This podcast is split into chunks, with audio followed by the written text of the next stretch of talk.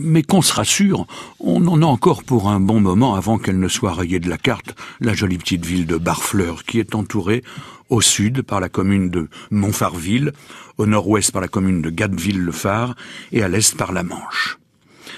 La singularité de Barfleur est d'être la plus petite commune du département de la Manche avec ses 95 hectares. En réalité, elle se compose uniquement de l'agglomération groupée autour du port. En réalité aussi, la mer a rongé une grande partie de ce village, et ce que n'a pas détruit la guerre de Cent Ans a été enseveli. L'exhaussement du niveau des eaux de la mer, conjugué à l'érosion des rivages, a peu à peu submergé la plus grande partie de la ville médiévale et, rendu impraticable le grand port, celui où s'est malheureusement embarqué Adelin, le petit-fils de Guillaume le Conquérant, et sa jeune épouse Mathilde d'Anjou, pour regagner l'Angleterre à bord de la Blanche-Nef. Résultat de cette embarcation, de cette maudite régate,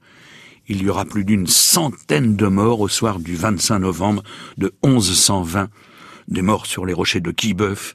des morts à compter dans les rangs de la fine fleur de la noblesse de Normandie. La dangerosité des flots du petit port qui rétrécit, comme je vous l'ai dit, et qui est célèbre pour sa moule blonde, qui se fait hélas très rare, la dangerosité est à l'origine de la construction, en 1865, de la première station de sauvetage créée en France. Cette station de la SNSM, Société nationale de sauvetage en mer, peut être visitée et elle abrite une exposition retraçant d'ailleurs toute l'histoire de la station de Barfleur.